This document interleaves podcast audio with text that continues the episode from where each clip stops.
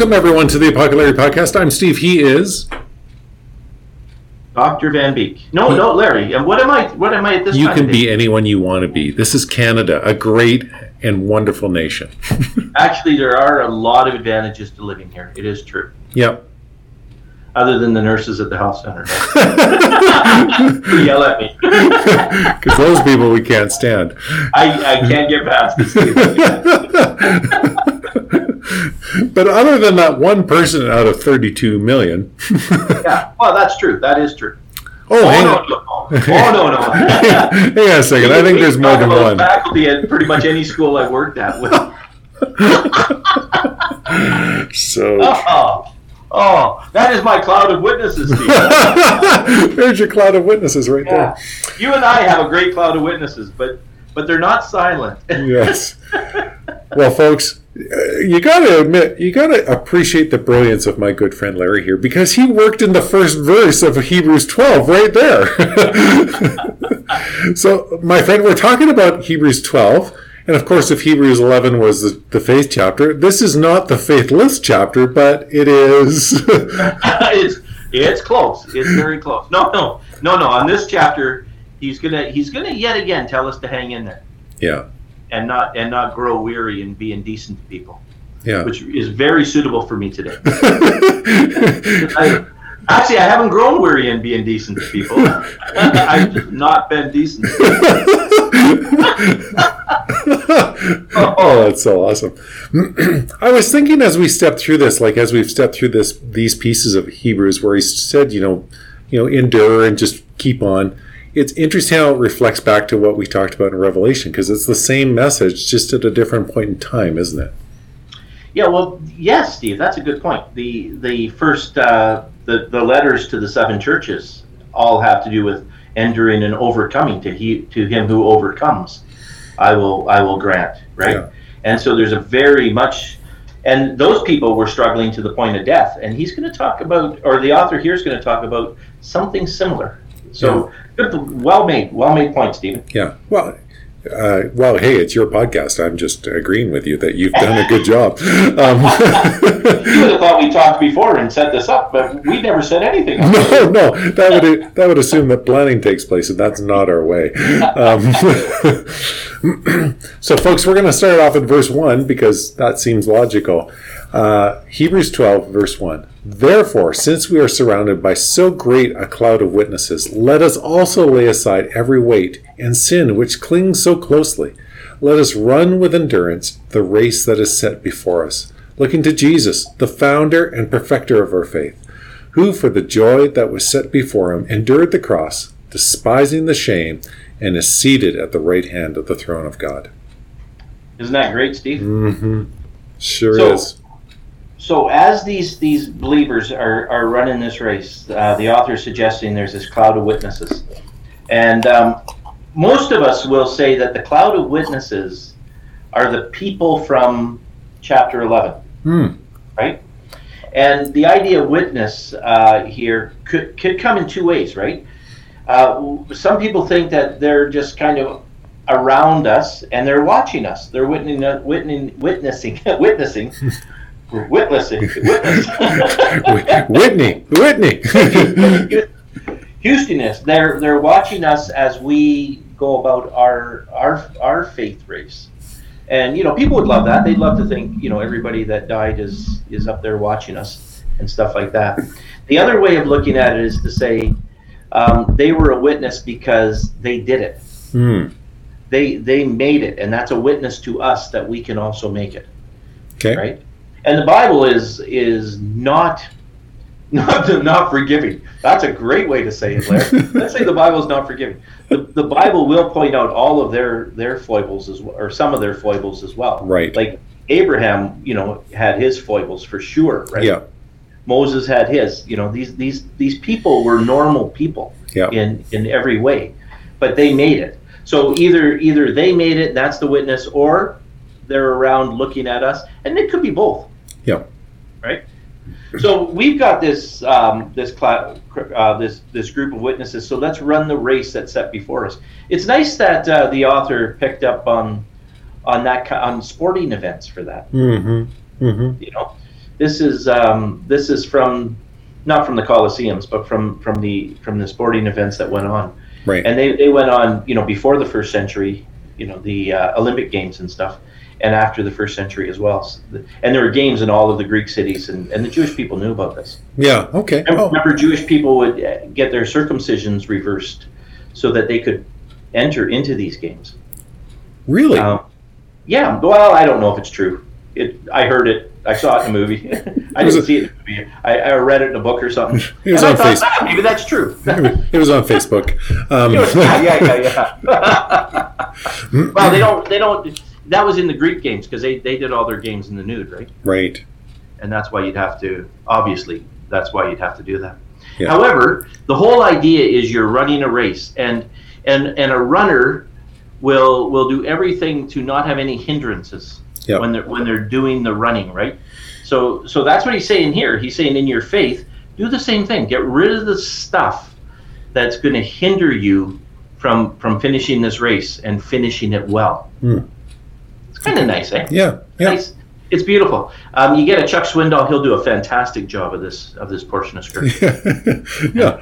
yeah, with with his illustrations and everything. Lo- I actually love his preaching. Yeah. Me So, too. uh, Me too. Yeah, And his voice was pretty cool too. So he had a good voice. He yeah, did. he had, A, good, he had a good radio voice almost. Um, Oh, okay. as, as as so as you do, as as well you do, Steve. Thank you. So okay, verse three before we Verse three. caring about each other. I love you, man. Anyway, um, consider him who endured from sinners such great hostility against himself, so that you may not grow weary or faint hearted. In your struggle against sin, you have not resisted to the point of shedding your blood, and you have for- forgotten the exhortation that addresses you as sons. My son, do not regard lightly the discipline of the Lord, nor be weary when reproved by him. For the Lord disciplines the one he loves, and chastises every son whom he receives. Receives. and now the rest of it's going to continue along the same vein, but we'll just pick up a little bit in verse four there, right? Okay. Because remember, he said, uh, the author said, you know, do away with everything that's hindering you. And now they're saying, um, consider him who endured sinners and such hostility. That's Jesus, of course, right? Yeah. If you consider Jesus, that'll help you not to be faint hearted. But I like this. He says, you know, you guys haven't even resisted to the point of shedding blood. Like, like you're wussy Christians, is what you are. Try harder.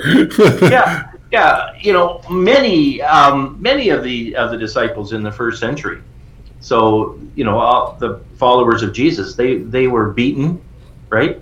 And and many of them were killed. And Right. actually, um, if you read like Foxe's Book of Martyrs and stuff, he'll they'll they'll talk about the way the way they were killed, right? Okay. You know, And this would have been just around the time that Peter died Hmm. that this book was written, sim- similar period of time, maybe just after Peter's death. And he remember he was suggested that he was crucified upside down, and Right. and so he's saying to them, many of your Christian, your fellow Christians, have died and they they have shed their blood, but Mhm. you haven't got to that point yet.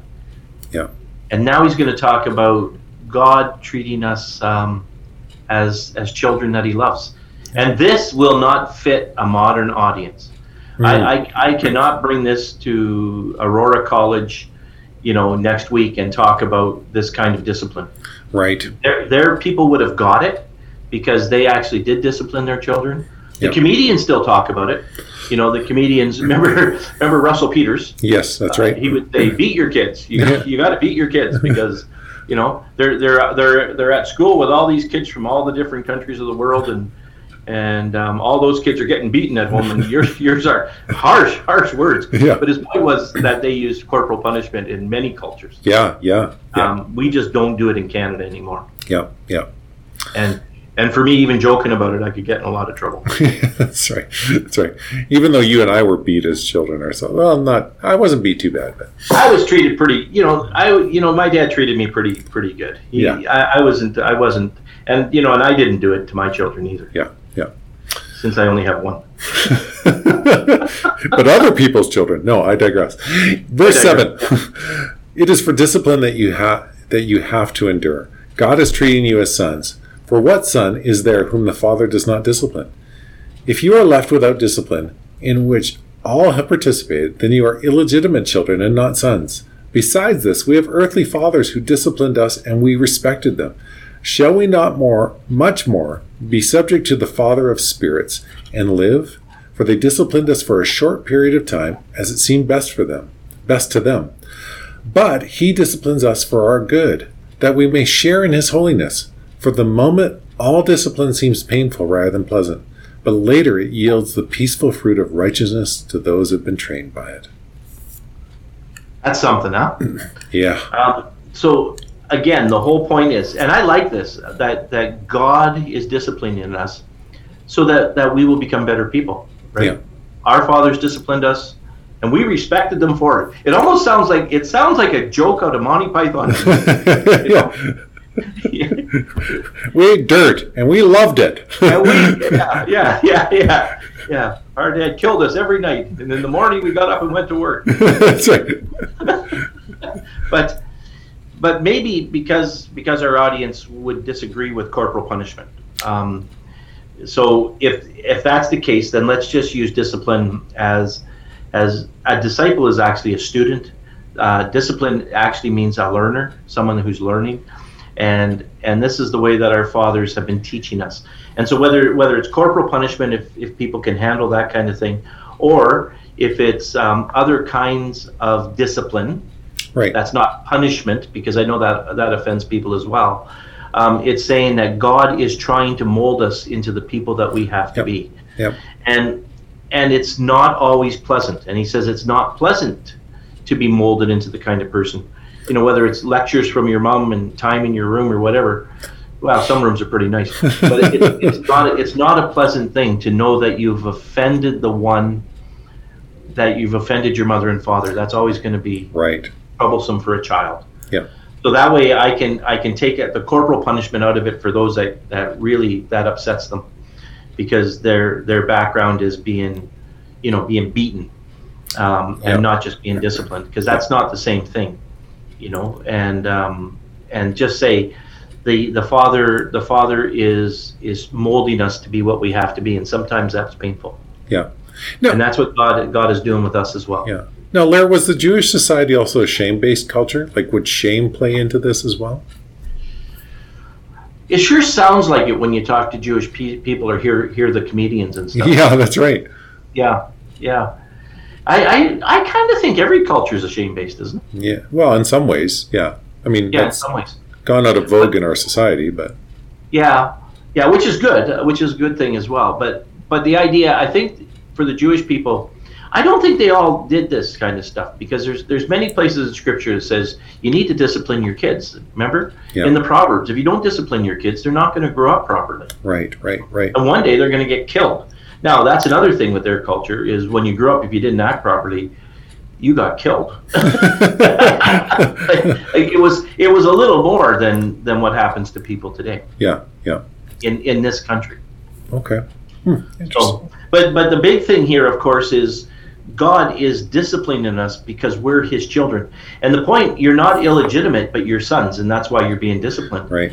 Who cares what what another person's kid's doing? Like they're they're not my kids. Yeah. Uh, as long as they don't annoy me or, or, or steal my stuff or get in my way, I don't care what happens to them Yeah. because they're not my kids. Yeah. And he says, but you are God's children, and He does care what happens Yeah. to you.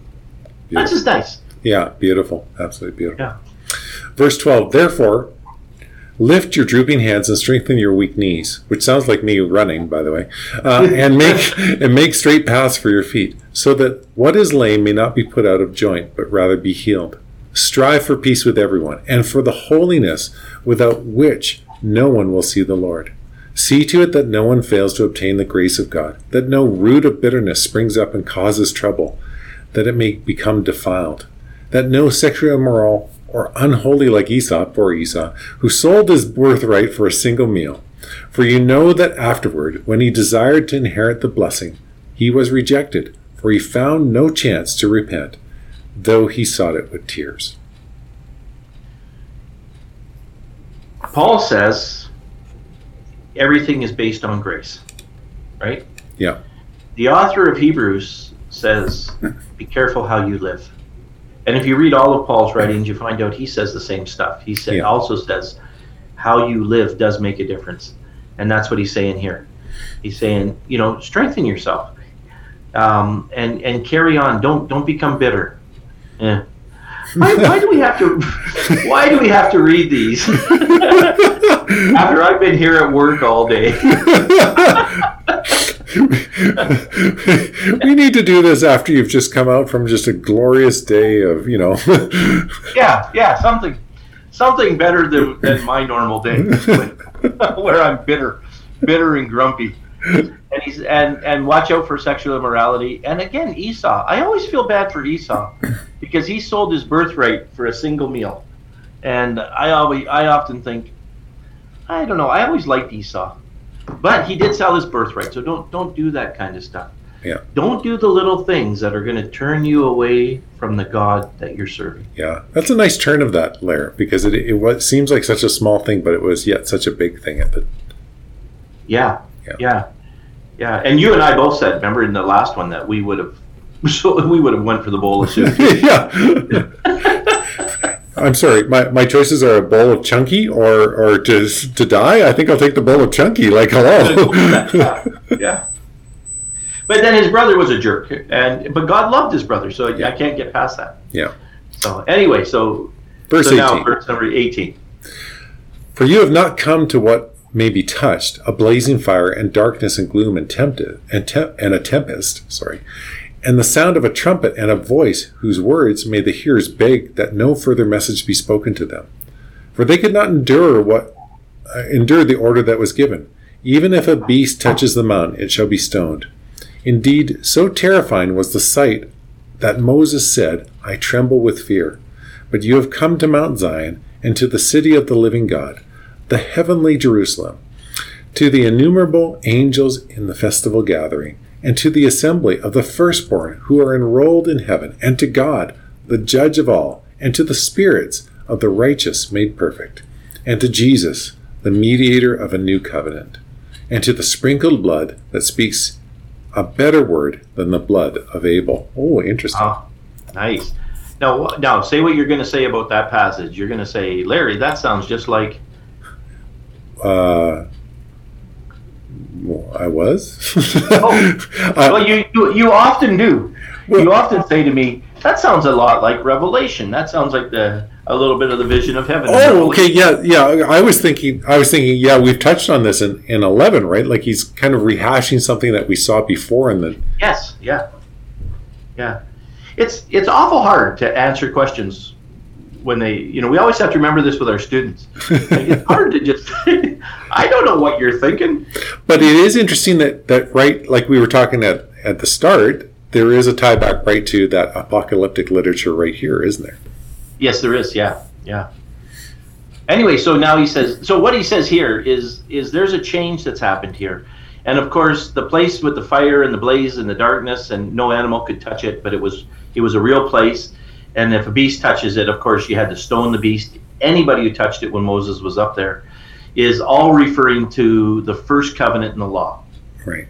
And um, and he says, but now now you've come to to Zion, you know, the heavenly Jerusalem, innumerable angels uh, gathering together in the assembly of the firstborn, in, into this assembly of the firstborn. That's Jesus, of course, right? Into Jesus' yep. assembly, and God, who's going to judge everybody, is there. And Jesus is our mediator, and he sprinkled his blood on it, which is which the whole the whole package is there. Remember, he's talking to people that want to go back and reinstate the law. Yeah. Okay. And he's trying to tell them we've moved on from that. Like that was that was a scary time, and now we've moved into this glorious time that we've entered now, right? Yeah. And don't forget, just before he he said he said, "You haven't you haven't withstood to the point of blood yet. I don't know what your problem is." Yes. Right. And, but now he's saying, "But this is a glorious thing. It's it, there's something in it that in the natural doesn't work." Right. Yep. That that what we're going for is glory and joy, and it's going to be fabulous and even fun. We could say. Yep. You know, and um, how how are we getting there through this through this really hard path? Right. Uh, and um, which is kind of interesting, eh? Yeah. And I like that he says that that the blood is even speaks even a better word than the blood of Abel, because remember he does say The blood of Abel continues to speak, even though he's dead. His his his death continues to speak to us. Right. But Jesus is greater than that, and that's the one that we've chosen to serve. Yeah. Interesting. Oh, that's interesting. Yeah.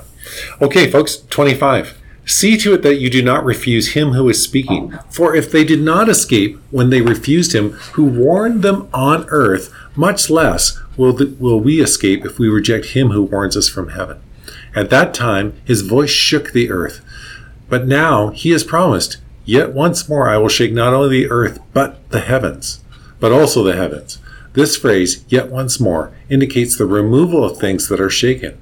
That is, things that have, that have been made, in order that the things that cannot be shaken may remain. Therefore, let us be grateful for the receiving a kingdom for uh, or let us be grateful for receiving a kingdom that cannot be shaken. Thus let us offer to God acceptable worship with reverence and awe, for our God is a consuming fire. Nice. Um, th- this is uh, end time talk, isn't it? Yeah. Yeah. This, this, this, I'm going to shake the world. You know, I'm going to. Everything in this world is going to be destroyed. That's end time talk. Yeah. Um, I'm, you know, in the prophets too. I'm going to wrap up the world like like an old rag and discard it. Yeah. You know, um, all of the things are going to are going to disappear. All of the heavens, the created things, are going to disappear, and only those other things that that can't be shaken, the spiritual thing, is the thing that's going to remain. For our God is a consuming fire. Hmm. He w- so therefore don't reject this thing guys don't don't go back to what you knew keep pressing on for jesus um, god's going to consume everything and you're only going to survive through jesus Right. and i have to remember that when i'm talking to my baha'i friends Yeah. because they, they will really convince you that every road leads to heaven Yeah. and um, and and it doesn't Yeah. it's it's about jesus and god will consume all of this Yeah. and by the way, that I think our God is a consuming fire is another John Wesley, Hmm. sir. Yeah. Yeah. Yeah. Yeah. Um, and where they said when he spoke, there were times when people would hang on to the chairs so that they wouldn't get sucked into hell. wow. Yeah. Had away with words, I would say. Wow. Yeah. Wow. Or away with the spirit. one, or, one or the other. Yeah. So, so again, all that he's trying to say to us is, or the author is trying to say is, is continue on for Jesus. The stuff of this life doesn't really matter, but how you live this life really does. Yeah. Yeah. Folks, there's, there's no better ending than that. My friend, thank you for that. We're so glad that you join us every, every week, folks. Uh, we'll be back in seven days' time with another episode of the Apocalypse Podcast.